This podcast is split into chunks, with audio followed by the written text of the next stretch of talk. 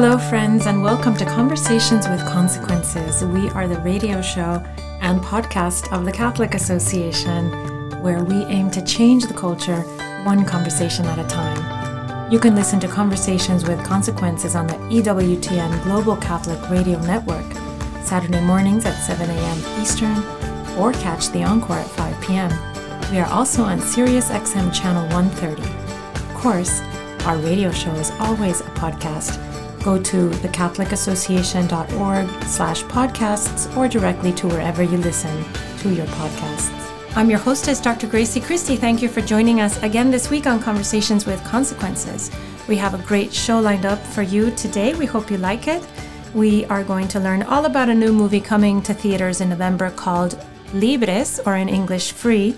It's a Spanish film that just premiered at the Vatican, and it's a beautiful exploration of the contemplative life. But first, with Father Dave Pivonka of Franciscan University coming out with a statement about his campus being a safe zone for Jewish students, Father Ben Kiely weighs in on the scary protests we've witnessed now across the globe and at some of our most prestigious colleges in the country in light of the ongoing crisis in Israel after the terrorist attacks by Hamas. Welcome back to the show, Father Ben. Thank you very much, Gracie, as always, for having me. No, it's it's my great pleasure, and we always like to check in with you, especially when things are happening in the Middle East, because you're our resident Middle East scholar and expert, and you have a real feeling for for the suffering peoples of the Middle East.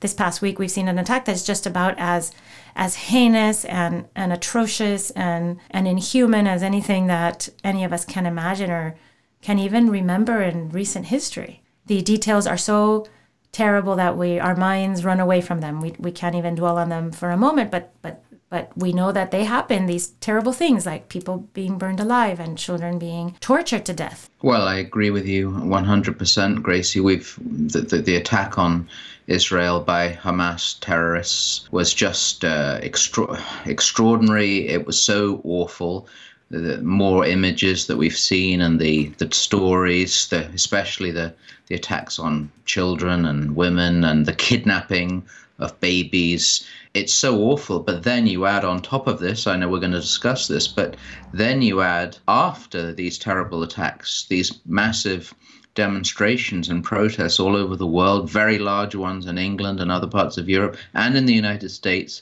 where people, after all this has happened, seem to be glorifying what's happened and uh, celebrating what's happened, claiming this is all about Palestinian rights, whereas they are seemingly glorifying attacks on Jews. It's it's not doesn't seem to be now about certain so possibly legitimate protests about the state of Israel, but it's about anti-Jew, anti-Semitism, and and it's it's quite horrifying. For Christian, for Christians, I think we both always think of our beloved Pope John Paul, St. John Paul's statement calling the Jewish people our, our elder brothers in the faith. And the church has really moved on a, a, a, long way since some of the things that we, we know that were not correct. And, and so for us as Christians, I think our support for for our Jewish brethren is, is really, really important at this time. And I know they, they expect it and they hope for it and they and they want to see it. You mentioned this the demonstrations that took place um, on the left, and it seems it's a little terrifying, frankly, that there should be such an outpouring of joyous emotion the day after, the day of, the day after, the the, the second day, because nothing nothing retaliatory had happened yet, but there was on the on Israel's side, but there was this outpouring of support, joyous support, like enthusiastic support, when all we knew was that there had been this bloodlust attack on innocent civilians, something that is so far away from what we consider any kind of just war or just a defense maybe of your, your position your idea of what you think the state ought to be like or, or you have you have maybe just grievances but to attack civilians. But then you see this outpouring all across the west all across the west. Forget the east. I mean forget uh, the middle east. You're, you're gonna we expect we expect happiness in the streets when westerners die right? In, in some countries sadly. But in the west where these people who are uh, rejoicing live in, in with religious liberty and they live in, in the in the ease of the of the West in which people have rights and and they're treated with respect uh, for regardless of who they are, what where they worship or what their family lives look like. But yet they came out to rejoice and to and to support. What does that say about Western society? Well, it's really terrifying. Again, it's it's. I used the word uh, in a little uh, talk I gave just the other day that this has been a revelation in the true actual biblical sense of the word, a, a revealing, a, a, pulling back of the curtain. There may well have been over time, and people can argue about it, the concept of anti Zionism. I know there are certain Jewish people that that's kind of my go to now. If, if, a, if Jewish people can argue for a point, perhaps we can say that we have a, a, a valid point to bring it up. So I know there are certain Jewish positions against Zionism, perhaps even the state of Israel. But what this has done, this has now pulled back the curtain. And for so many people, this anti Zionism actually now means anti Semitism. It's and, the old and maybe it always, hate. Maybe it always did, Father Ben, in, in certain Well, camps. In certain camps. Obviously not I in, in, No, I in. Hasidic But- Jews, which may, don't necessarily support the state of Israel, as you mentioned. Right. But yes, I think for many, but now it's revealed. There's no way, if you have, for example, in Sydney, Australia, which I think was either the night or the day after the, these terrible attacks, you have people chanting "Gas the Jews." You can't hide that anymore. That that's and this this is what I think has been so shocking for many people. I've seen reports, uh, Jewish people who live in in Europe, who live in the United States, are. I think that's after the initial shock of the attack. What what has really shocked them now is this realization that that there is this deep anti-Semitism, hatred of the Jew, the Jewish person, and we have a lot of thinking in Europe. We have a lot of thinking to do about this. Marches where they're chanting things like "Death to the Jews." Mm-hmm. The police are not arresting them, which is technically, certainly in Britain, it's a crime now, but they're not being arrested. And yes, so I agree with you. It's it's it's a very very disturbing time and for to be a Jewish person. I know you have a, a strong family connection here as well and I think it would be really a, a terrible feel. I was thinking to myself last night what would I feel like if I was a Jew? We know as Catholics we've experienced a lot of persecution over the years over the centuries and p- potentially on the horizon eh, there may be something coming for us as well. But if if I was a Jewish man now, I would be, especially living in, in the West, I can understand why so many people in the past have said we need to get out and go to Israel and move to Israel because at least this is the why I say that the anti-Zionism thing perhaps won't work anymore because there's one place in the world, in theory, where Jews can be safe, or in theory safe. There is a state for Jewish people, and that's Israel. So, yeah, I think uh, we're all in a state of confusion, and all good people uh, of faith or no faith should be standing at this moment against this kind of horrific. Uh, both these horrific actions, but also the, the things that have happened since these these demonstrations. You make a you make a point that that in England there isn't really free speech in England. The, a woman not long ago was arrested for praying quietly uh, in her head, not quietly. I'm sorry, Silently. silently, more than quietly, silently in her head. She was standing near an abortion center. I don't even like to call them clinics because that sounds too medical. She was she was standing near an abortion center and was arrested and booked for in her head uh, thinking peaceful thoughts about babies that were being killed inside the center. This And- very day, I saw uh, a Christian preacher has been arrested and charged in England for holding a, a psalm, a verse of the Psalms, outside also an abortion centre. He's been arrested, and other people have made the point that not just that, but for example, now we can be we can be arrested for misgendering, for calling someone who says they're a woman who's actually a, a biological male, we can be arrested for misgendering. The police will come and knock at your door. Is that true? If you've tweeted, yeah. If you've tweeted, for example, it, it could be a hate crime. But an actual hate crime, hatred of Jews, is not is not being prosecuted. Uh, it, it- we've come we've come to a very strange moment, Gracie, in, in our history. In Well, there were large, very large demonstrations uh, in in England, in London. I saw some videos, but in fact, in all the Western capitals. Here in the United States, uh, and maybe it's happening in your universities, but here in the United States, we've been very disgusted with the, that same celebratory support that we've seen in these in these in the western capitals we've seen it on college campuses. And i saw a video this morning. I saw a shocking video of which university was it? Can't remember right now. Some some random university in the united states. Probably um, ivy league i should think. it wasn't actually which made me oh. sad because I always think, well, at least it's only that bad in the Ivy Leagues, but which shouldn't make me. That's actually very bad because the the Ivy Leagues are making the future leaders of our countries, right? Those are the those are the young people that are going to rise to pr- positions of prominence, whether in politics or economics or, or academics. But anyway, this in this little video, there were these two girls going around, young college students, tearing down posters that showed the pictures of children that had been that are kidnapped right now that are being held as hostages in in Gaza.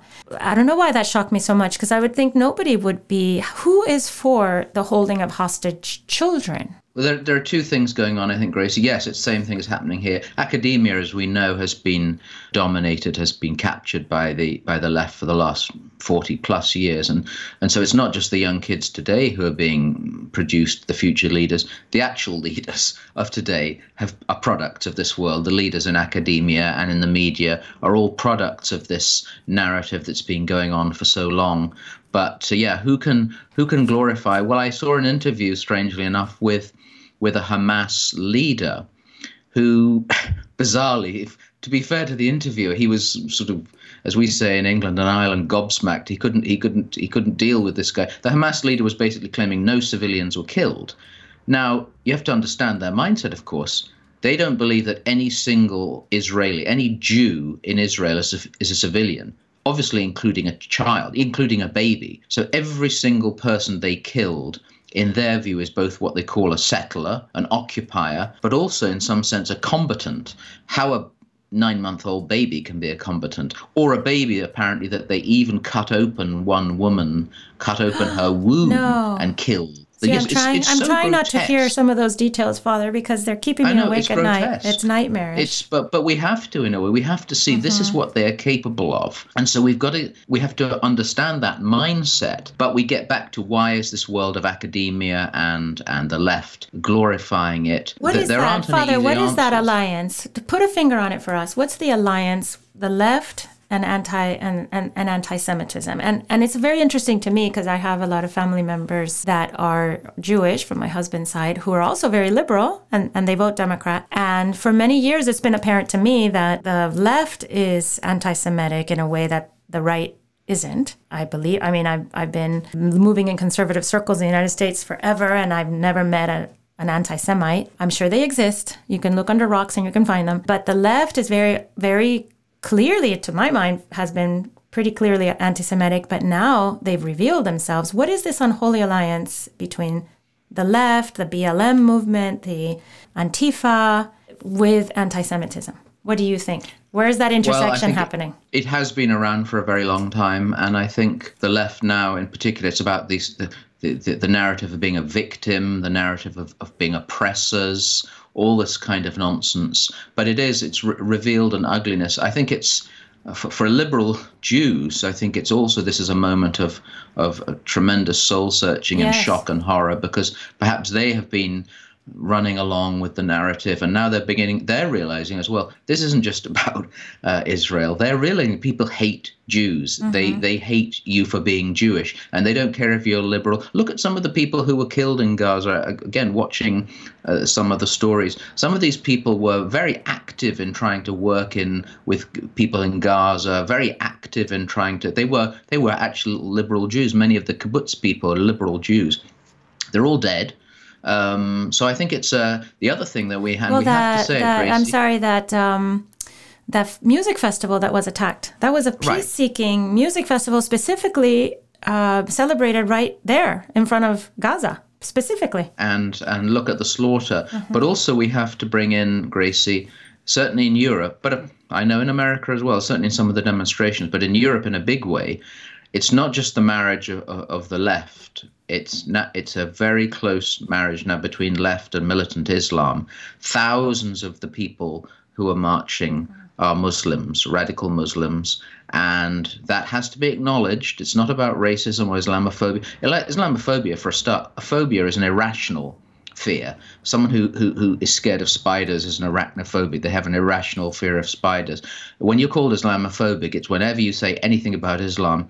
Uh, there's nothing irrational about fearing people who are going to chop your head off. That seems to me quite a sensible fear to have. Uh, in London, just the other day during this demonstration, they chased a a single person. He wasn't actually Jewish, I don't believe, but he was holding an Israeli flag. They chased him, and among other things, they were shouting at him, I'm going to cut your head off. The police did arrest some of them. One of them was found with a knife. But this is the point. There's a that we in in in Europe, we have brought in very very large numbers of people from another culture, and it has to be said it's Islam. Now we can live in peace with with many many Muslims, and they can live in peace with us. But if they want to bring that kind of hatred and also change our culture, then then we've got a problem again, um, and it's becoming becoming more and more apparent. Look at just just uh, I, am not sure when you broadcast this, Gracie, but uh, in Brussels, Belgium, just last night, uh, a terrorist mm-hmm. who pledged allegiance to ISIS, an immigrant who was denied. Funny enough, he's still in the country, but was denied asylum. Shot several people to death and injured several people claiming allegiance to ISIS. This is not an isolated incident. This is a regular incident now. And we have to tell the truth, speak the truth in love, but we must tell the truth and not cover this sort of thing up. There is a marriage now between the radical left or even the moderate left. Moderate, I would say radical, moderate. Yeah, and they are together. And the thing that is uniting them is not opposition to Israel, it is hatred of Jews, period. I was in a. I, I've been to a couple of prayer services organized by by by Jews, uh, and also to a rally, a rally in support of Israel the, uh, uh, in Miami Beach, which is a very Jewish, uh, has a very strong Jewish community. And I was sitting next to one woman uh, at a prayer vigil who was Jewish, and and she told me that she's very liberal. She told me I'm, I'm a liberal Jew, and I a couple years ago I was demonstrating in all the BLM rallies she told me. Because i really felt strongly that that blacks in america they don't they're not treated properly and they, they need they need to you know reform all sorts of things like the police system that is not treating them as they as they ought to or whatever whatever her grievance was. But anyway she she now and then she told me and when i saw the the blm chapter i forget out of where maybe chicago putting out flyers with the paragliders, with a picture of the paragliders uh, who came and, and slaughtered all those poor young people at the at the festival. Um, she says, "I my eyes were opened." So here's another mm. here's another intersection of, of causes, right? Um, Black mm. Lives Matter, and and now this radical anti-Semitic strain of of radical Islam. I, another weird intersection is the LGBTQ people and they I've, I've seen in these in these rallies um, people holding signs queers for palestine. Mm-hmm. and i'm thinking you know idiots, that's an that's an unre- that's an unrequited love. No one loves you in palestine. Nobody loves well, you in gaza. Gracie, i'm one of the few people who's actually seen the building one of the few westerners who's actually seen the building in mosul in Iraq where ISIS threw homosexuals off the roof to their deaths. It's been it's been um, blown up now, but uh, yeah, let's get a little bit real. I'm afraid uh, queers for Palestine will get an awful shock if they were in Gaza, um, and they get a shock in most Muslim countries where it's illegal, uh, and they would be certainly prosecuted, certainly arrested, and even worse. So it's bizarre. Sometimes, uh, I think under communist times there was that phrase the, the communists in the East called liberals, lefties, etc., in the West useful idiots, yes. people who sort of went along with them. Well, it looks now, one other revelation is uh, for us that there are a rather large number of useful idiots in the West, and, and those who are pursuing these terrorist activities must be very, very happy that there are so many useful idiots. It's I'm afraid I do. I think they're they're they're not very. Let's let's be try and be charitable. They're not very well versed in what life is like uh, under these conditions and living in these countries, shall we say? Feel, That's the most I guess, charitable. I guess they're doing. They feel that they have a common enemy, which is Western capitalist society, and they can make common cause with with this with these other people who not only have no love for them, but they have extreme hate for them.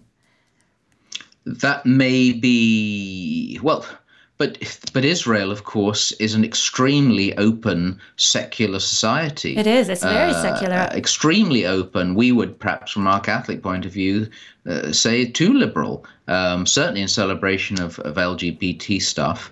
and abortion, so they have extremely liberal abortion laws ex- liberal abortion laws. They have pride marches, etc., etc. So no, these these unfortunately are useful idiots, and and at some point they'll they'll discover. Like your, I'm not saying your Jewish lady that you sat next to was a was a useful idiot, but the fact that she's she said I've, as it were, woken up. Well, she felt the, she felt that she had been a useful idiot. Yeah. By participating well, in leftist causes. And the good thing is that perhaps if we can be, even though it's hard to be positive about any of this, perhaps a positive side of this is that waking up that people can't have their blinkers on, as it were, much longer, or or who were willing to who were willing maybe to close their eyes to things, even though perhaps in their hearts they knew.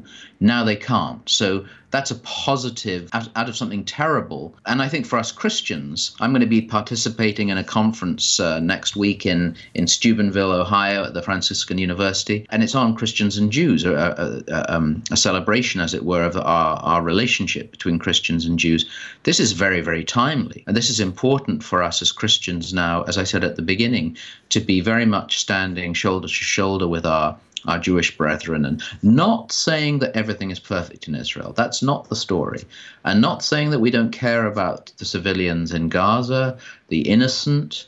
It's a terrible, terrible situation. However, you've got to go back to the start.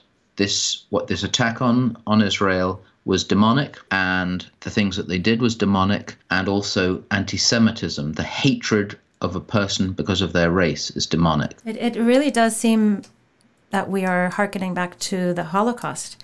I mean, it was that kind of uh, that kind of horrific lack of sensitivity to somebody's humanity. I mean, how you know to treat someone like a cockroach that you that you step on.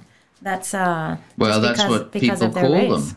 That's they're called. When you look at some of the media that comes out of the Middle East, the extreme Islamic media, and even again not so extreme, those are the kind of words they use. They call Jews cockroaches. They oh, call them insect. They call them vermin.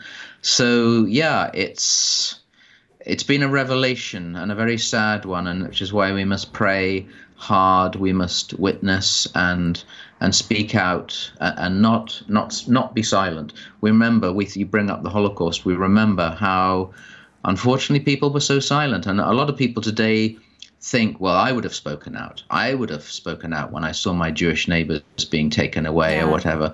And of course, the truth is, most of us wouldn't. Um, now this is an occasion for us to speak out and stand up and say this is unacceptable. In that uh, that amazing Holocaust museum in Jerusalem called Yad Vashem that I've been to a couple mm-hmm. times, and I, I, know you have been there too, Father. Mm-hmm. Um, one of the first things, I think the first thing that you see is um, clippings from newspaper articles. Uh, explain uh, showing how the, the, showing the rise in, in anti-Semitism that had gone on for some years before it it, it broke its bounds, right? And Kristallnacht or whatever, whatever mm. whichever date that we that we use to mark the the beginning of of the Holocaust itself. Um, but there were years of of preparation, um, of of mm. making Jews uh, the the scapegoat of of of that country of of Germany, um, and people closed their eyes to that and, and didn't fight back and didn't and didn't and said oh well they, they won't go too far they won't go too far they're just blowing off steam or you know the economy's bad people need something to talk about that's not um, the piles of worthless money in their basement uh, mm. but maybe we're closing our eyes now and maybe this was this was a very i mean a, a horrific uh, opportunity to to open our eyes and say you know are we allowing ourselves in the West, as we've seen in the universities, are we allowing ourselves to be trained into the kind of anti Semitic society that could perpetrate another Holocaust? Absolutely, I agree 100%, Gracie, which is why us talking and, and other uh, events and other discussions and public demonstrations for against this kind of horror is so important. Do you think people there's there's been discussion on the right about some students, for instance, at Harvard, that signed uh, immediately signed on to this uh, a celebration of, of the the act of the terrorists, the acts of the terrorists, uh, publicly. They've been they've been exposed. They're they're being told that they shouldn't apply for jobs. That uh, you know pe- corporations don't want them. I mean these these are crazy kids who have imbibed poison at school. Um, do you think, and on the right, they're saying, no, you know, some people are saying, no, these are just young people. They should be allowed to make mistakes. What do you think? Do you think that they should be held to the held their held to their to their word? Well, I think we've all got. I, certainly, they have to take responsibility for what they've done now, but the problem will be we all know the things we said 20 years ago or 30 or 40 years ago this is part of this cancel culture as well that people said said and did stupid things when they were 20 or mm-hmm. and and then when they're 30 or 40 they they're bringing this. It's mainly again on the left. They're bringing this stuff up. It's for the the left is getting uh, a, a, taste, taste of its own yeah. medicine in a way. But but no, you can't. You can't really hold. You can certainly make them account for it now. They have to take responsibility for their actions now. But if we say for the rest of their lives they're tarred for something they said now, then I think we'd all probably fail. Well, but they should go through a period of rehabilitation, probably. where they, they, need to take account to... for what they, they if they're if they're so-called grown-ups in a university they have to take they're not babies and they're not uh, they're not uh, they're not without adult brains, so they have to take account for, for, for what they've done, but not for their entire life. I agree, Father. We did we all did stupid things when we were young, but this is this is pretty egregious to to celebrate these these atrocious acts. Well, Father, thank you for joining us on Conversations with Consequences. You're an, an important part of our show, and, and, and you're always you're always there for us uh, especially with your Thank organization. You, Tell us about Nasarean.org. Nasarean.org with it with an S. Always spell it with an S. Uh, helping, aiding, and advocating for persecuted Christians, especially in the Middle East, uh, helping them stay in their homes and and have jobs and have a future. So thank you for all your support. Thank you, Father.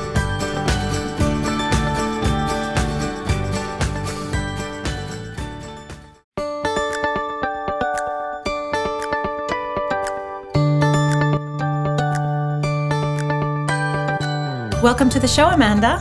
Thanks. Amanda, you are the US spokesperson for a new film out of Spain called Libres in Spain and here in the United States. In its translation, we will be calling it Free, uh, which is the translation of Libre. It's a movie. I've seen the trailer. The trailer is stunning, and I'm excited to see the movie. But the movie is about the cloistered life, which is a very interesting topic and a topic which is a very compelling, compelling one for modern audiences who who know that people uh, religious men and women live the cloistered life still to this day, but it's it's something that appears to us medieval and, and it's very hard for us to understand.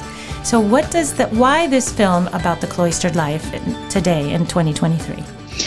Yeah, so Free is a film that takes you behind the veil in, in a way, so to speak. Free brings you, the viewer, right into these monasteries. And what we kind of witness inside of these monasteries is unprecedented. And I say unprecedented because it is exceptionally rare for a camera to be able to enter into these sacred spaces. Firstly, we um, you know, this film free is, I want to say, maybe the second or third film that has achieved this, but most certainly the film with the farthest scope and coverage and, um, you know, engagement with these communities. So, to answer your question, I would say we're entering into this sacred space because, as an audience, we're curious. We kind of want to know what makes a person tick who has decided to give up a common life, right? Why would a person decide to give up a common life to enter into silent contemplation, um, a little bit of isolation in a sense, you know, still in the context of community, but still there's very much an entering into quiet contemplative life. It's very different. Why would a person do that? And what does it mean to them? And I think we all kind of have this little humming voice in the back of our minds that says, well, maybe a person's running from something, or maybe they just can't deal with the world, or maybe they they're just seeking a safe place. It's true that a monastery can be a safe haven in a way for a person mentally and spiritually, but what we discover in these stories of these men and women who have entered this cloistered monastic life is that they're actually not running from anything. They're entering into a deep, deep sense of freedom. And as the film unfolds this for us, we start to see it as a mirror to our own lives, right? Like when I first saw the film and I first screened it, I thought at the end, wow, this isn't about just these people who have entered religious life in these monasteries, but this is like a mirror making me consider my own life and how I make choices and how I create space for quiet contemplation in my own life. The monastic life, Amanda, is deeply countercultural today. And, and I think that the title of the film, Libre, libres or free uh, shines a, a, very strong spotlight on that on how, how how countercultural it is to think that a person who voluntarily in a sense commits themselves to to live in this in this institution in perpetuity right, can consider themselves completely free. What is that concept of freedom that that you encounter in the monastic life? Well, to truly experience it, I think, you know, you have to see the film first and foremost, or you have to have some sort of engagement. You know, there are certain religious orders, maybe not all of these monastic orders, but there are religious orders that offer retreats and, you know, special events where you can go and stay perhaps and have like your own mini retreat. What I love about this film is that people have described it as a mini retreat in an hour hour and a half and a pilgrimage to Spain. Spain has been known as the cradle of contemplation for years. I mean, for centuries, it's held one third of the world's monasteries. So it is such a special place.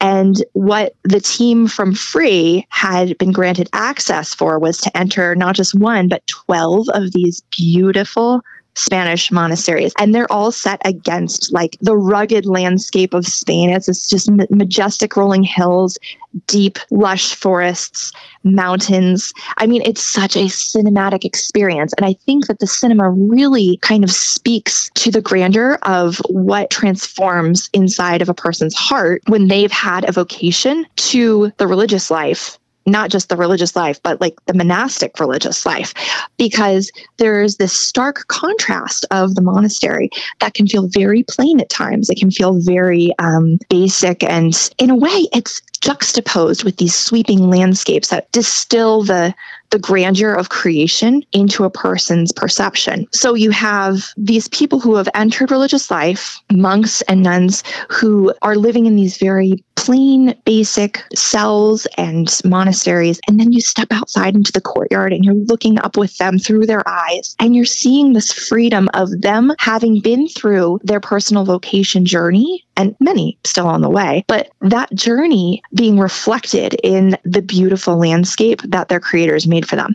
So when you ask about what is freedom, I say, well, you'll have to see the film because I think the director Santos Blanco like really shows us rather than telling us. And the subjects of the film, they do have so many wonderful things to say. I mean, they're the monastic masters. It's like taking a master class, right? This is um, very this is very compelling because uh, in modern society now in, in Western culture, people are extraordinarily free on one sense and then also extraordinarily bound. Mm-hmm. I think it will be very compelling for people to explore that idea of freedom, a freedom that doesn't depend on being able to get up in the morning and dash across the globe. Um, a freedom, right. a freedom that's more of the heart and of the mind and of the soul than than the freedom that we, we condense it, right? We say, oh, we, we minimize the idea of freedom. So this is a higher, a, a much higher concept of, of how free a human being can really be. Yeah, and it's an interior disposition that manifests itself outside of a person as well, the way that they live their life, right? If you have an interior disposition that is geared towards abandonment to the divine will, like it transforms you. It's something that, you know, as a layperson, I can only begin to scratch the surface, but I yearn for it, right? We try. We try as people who are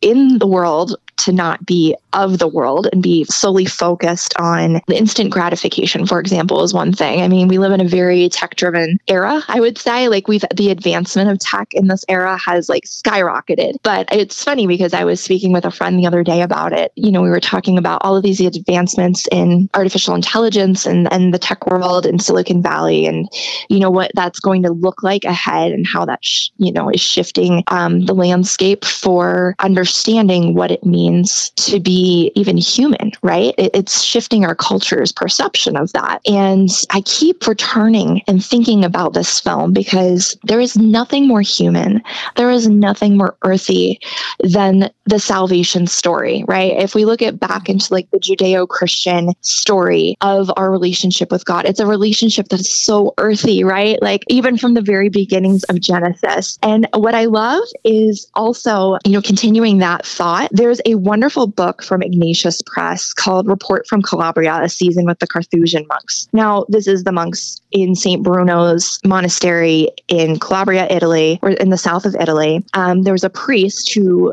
went to go stay with them for a while, was granted permission to stay with them. And he writes from these letter, the letters that he's sending to family and friends. They've been collected in this volume. He writes on the life of these monks. One of the things he talks about is the word cell and how it kind of conjures this thought of like a prison, right? We have the, these connotations with words that we think of. But in reality, the, the meaning of cell, cella in Latin, in Latin is the storage chamber or a, like like a wine cellar. So if you think of the cell as a place to mature in your faith, again, I feel like our faith is so there's like this earthiness to it that is so grounding. Continuing with this thought, I, am not sure if you're familiar with um, Tsh Oxenreider.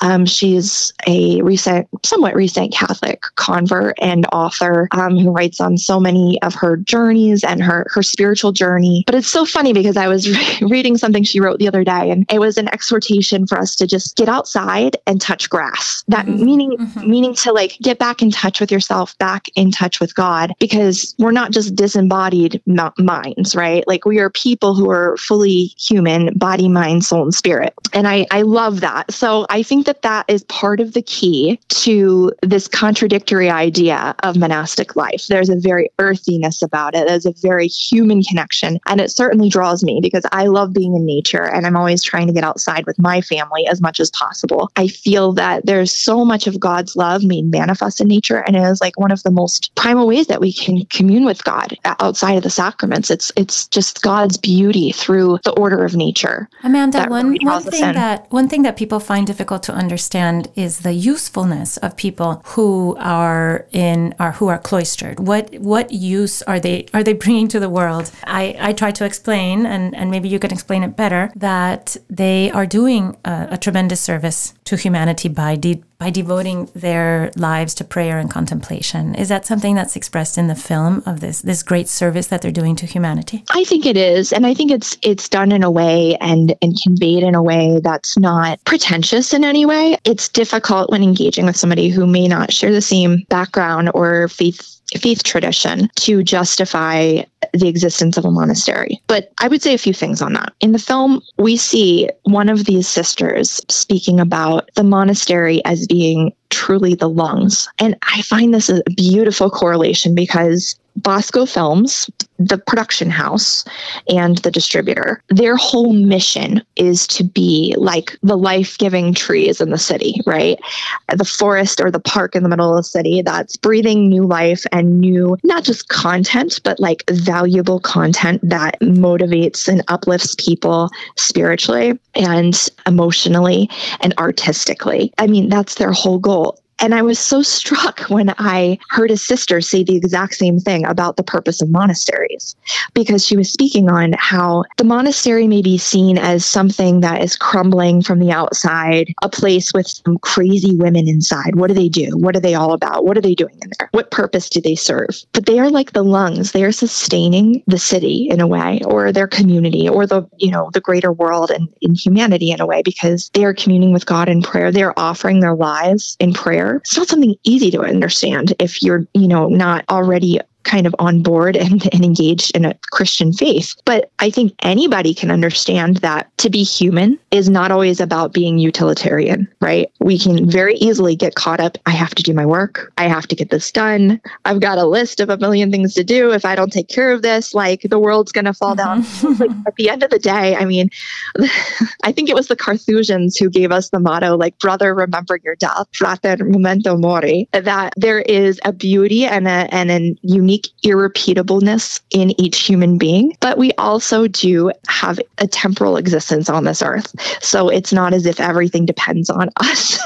a lot of that we have to be open to receiving in grace from God, right? To move his will forward in our lives and in the lives of those around us. So I see that as being a very beautiful, true element of the monastic life and the cloistered life that there are people around the world praying for us. They may not know you, they may not even know that you exist. They're praying for you and they're offering their lives as a prayer. They're offering their work as a prayer, be it fishing or beekeeping or brewing like the Carthusians do. So they're, they're but, engaged in that know, creative uh, force with which God is continuously creating the world and also saving everyone in humanity or making that attempt, right? So they're they're participating in that plan of salvation through their yes, through course. their prayer in the in the monasteries. One thing you said earlier interests me very much the the fact that as Catholics or as Christians we are meant to be contemplative souls in the midst of our lives. And that's something mm-hmm. very hard to achieve. And it makes me it makes me hopeful that a movie like libres will spark um, more enthusiasm and more understanding of what that could look like for for each christian for each catholic. Yes definitely. I think no matter what state in life you're in whether you're tuning in and you're somebody who's already taken on religious life or con-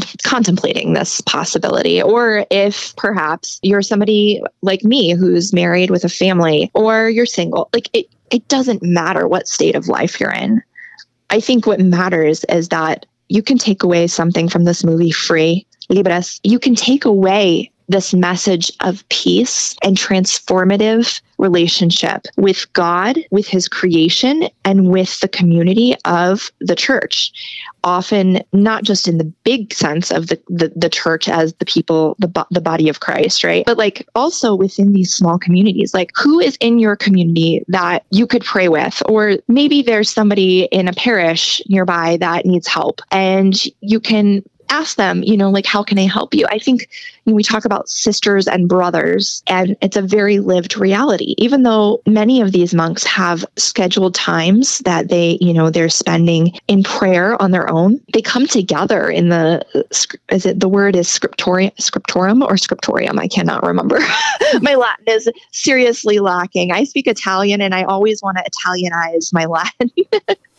um, but they come together in these spaces and of course during mass and they have like certain times of the day when they go out on on walks together. And it's beautiful because we're not meant to be living on our own. No man is an island right? But we can create space for meaningful conversations when they do happen for meaningful actions when they do happen. And what i think this film does is it makes you think about how you're spending your day. We have 24 hours in a day a certain number number of those hours are allocated to our waking our waking life and of those are we spending them just focusing on trying to hammer out um, whatever work we're doing, or are we pausing and constantly keeping ourselves in check? I love the rhythm and flow that the monks have.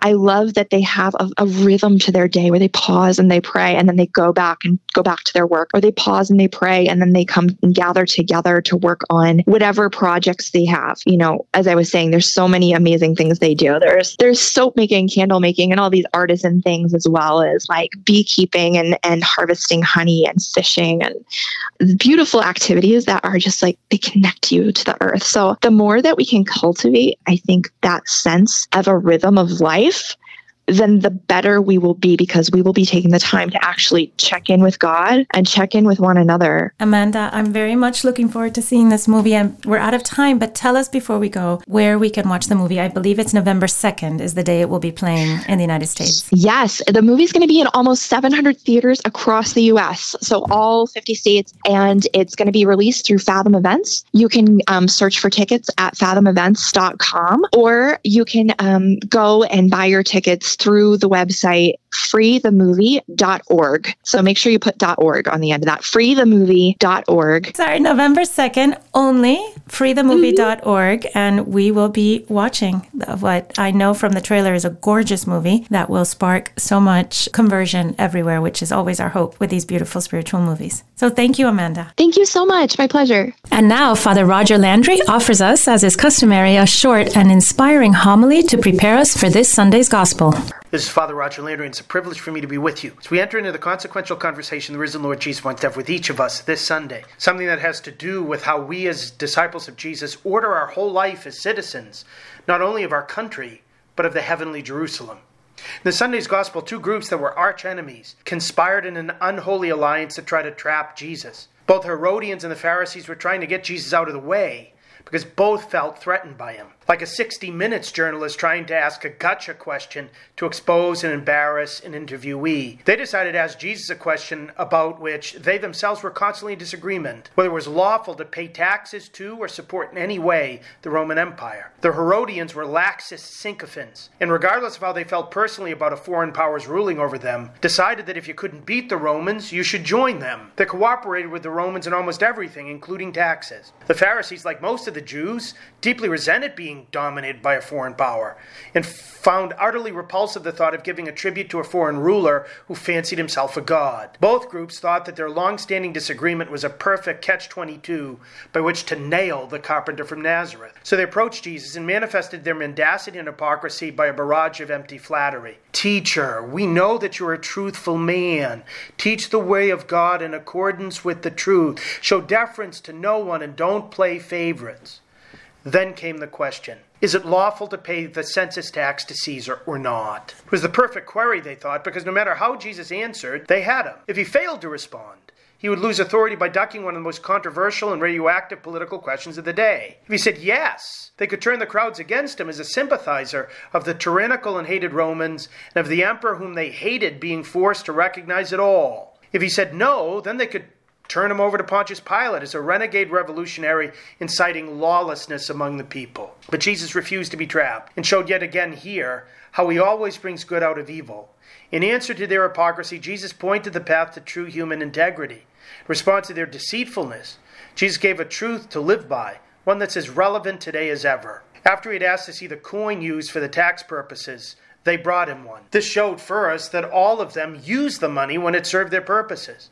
It was also a manifestation of the way the chief priests were funded through the Roman tax system, which levied a two denarius tax on every Jewish expat throughout the Roman Empire, delivering a massive annual sum for the upkeep of the temple. On its face, the question was hypocritical. Taking the coin into his hand, though, Jesus asked, Whose image is this and whose inscription? When they responded, Caesar's, he gave them and us the principle that extends far beyond the days of Rome. Then give to Caesar what belongs to Caesar, and to God what belongs to God. Most of Jesus' original listeners thought that you couldn't serve two leaders, God and Caesar. Either you gave to God, they thought, or you gave to Caesar.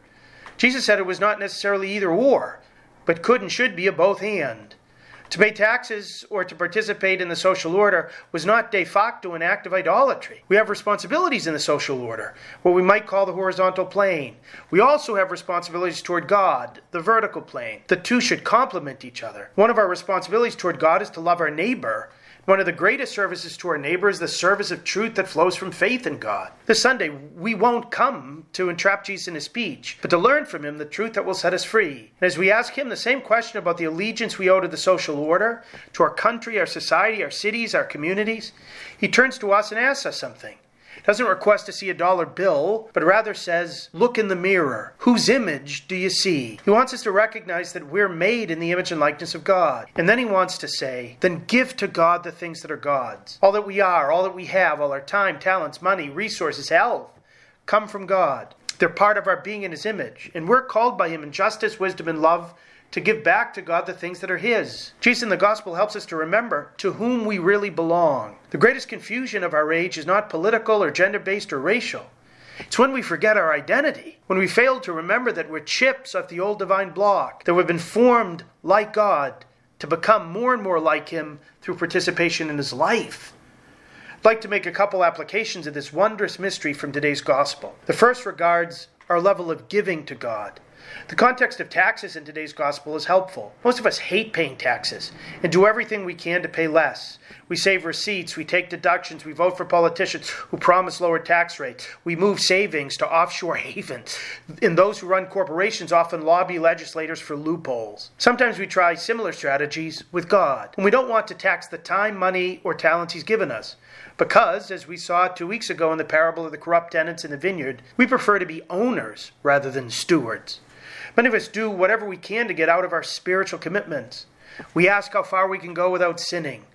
We do the minimum in terms of our prayers. We donate something, but often without a genuine sacrifice. We can even shop for churches or masses that are less demanding on our time. Today, Jesus is calling us to a different way of life. He says to us, Give to God the things that are God's, and give to the civil order what the civil order is owed. The gift that Jesus is asking of us is ourselves.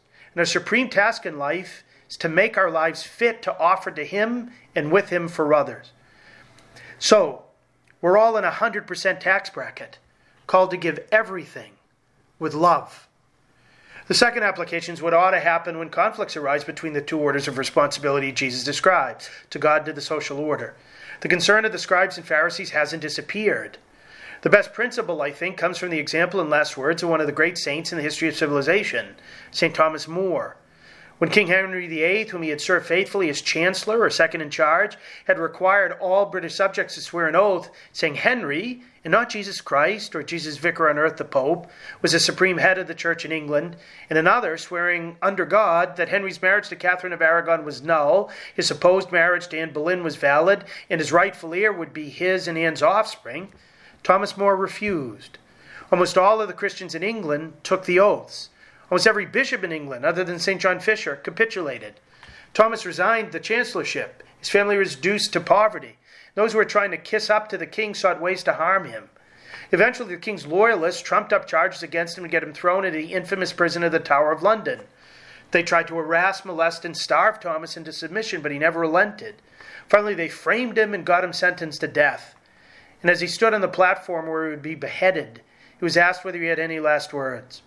His valedictory, right before he had had his head chopped off, was I have always been the king's good servant, but God's first.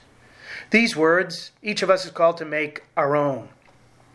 All of us are called to be good servants of our nation, community, cities, but God's servants first and above all.